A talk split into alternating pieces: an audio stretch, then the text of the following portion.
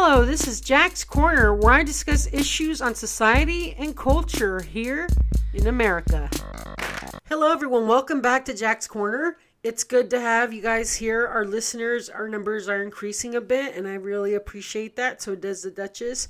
One of the things I want to mention real quick before we begin our podcast is we have a YouTube channel, Museum Americana on YouTube. And if you go into our channel, you can actually get to see more and hear more of myself and the Duchess on our video videos through Do Museum it, do it, Diaries. do it. So go go check us out, get a little more personal with us. And then of course you can always become a patron. You can check us out at patreon.com forward slash museum Americana. You can get into one of our three tiers elite, elite plus member, or gold member, and you can see the different tiers and rewards for the patronage. Join. So please join. Uh, anyhow, let's let's go to the Duchess. I want to ask you about the Chernobyl incident when you were in prison. This was in the eighties. Yes, it was. Uh, That was an interesting episode that you you've mentioned to me in the past, and I want you to kind of go into that a little bit because it kind of woke you up to the reality that the radiation cloud had traveled and settled into your area where the prison was. Yes, it did. Well, thank you for having me again at Jack's Corner. I appreciate to be here. And this is um, kind of a short story. Um, back in April 26, 1986, in the Ukraine, there was a nuclear power plant, and it was called Chernobyl. Um, well, during a routine check, a leak happened. And this leak, this leak was deadly to everyone around.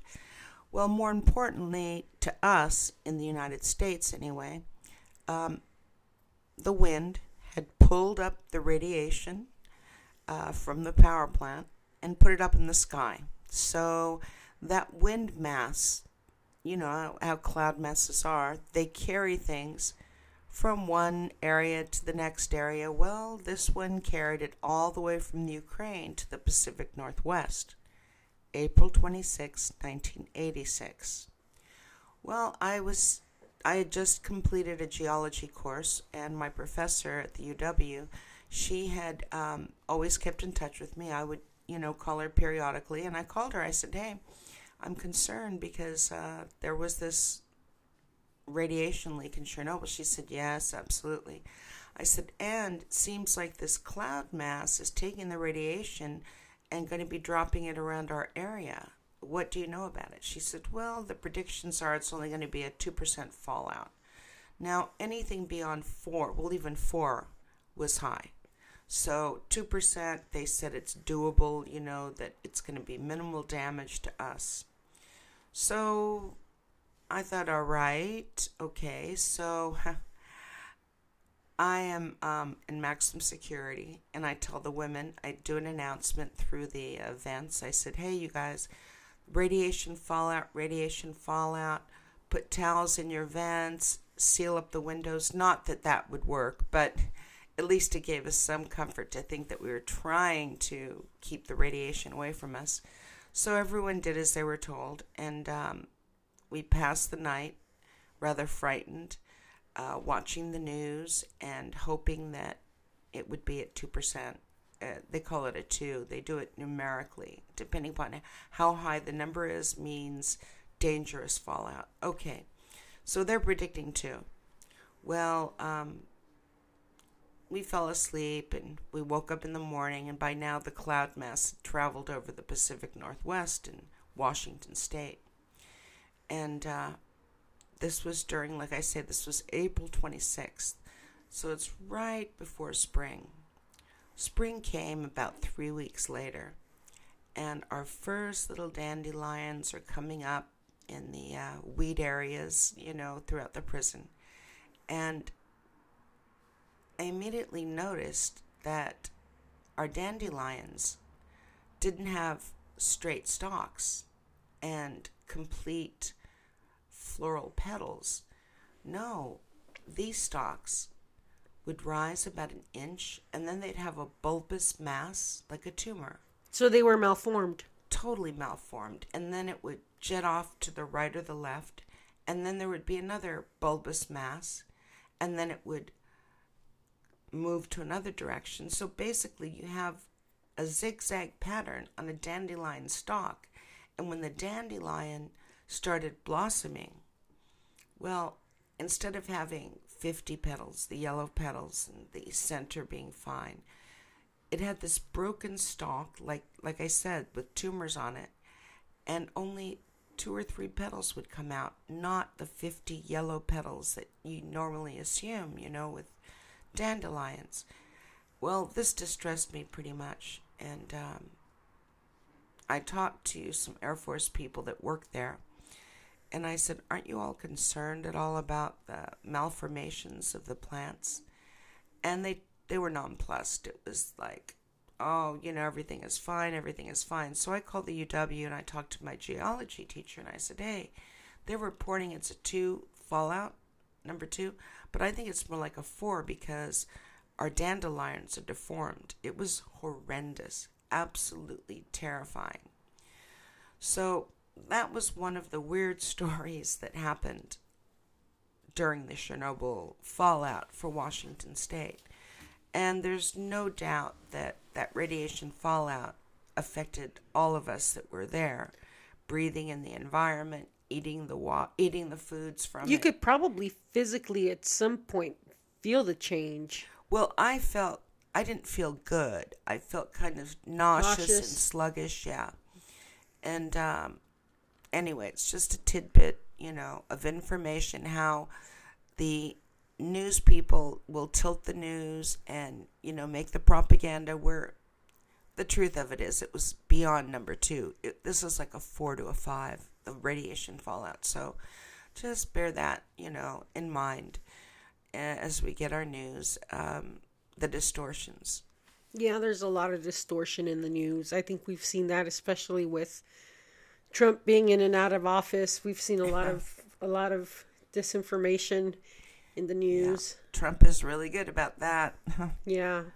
So, but that's a cool story because it connects one region of the world to the Pacific Northwest and how you saw the changes from radiation fallout and you were paying attention.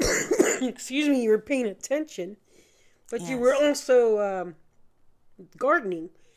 Yes. Um, at that point, yeah, I was just doing gardening in front of the yard. This was in the back where um, we had like a volleyball court.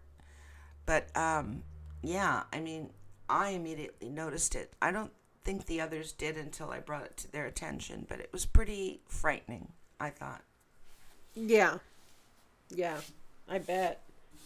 I mean, I would think the same thing if I'm looking at my garden and what looks normal all of a sudden looks abnormal. I would think there's something wrong. Right, right. Yeah, scary. Yes, it was. Well, thank you for sharing that story. You're welcome. Thank you for having me up here for a moment. Um, I'm going to go back downstairs now.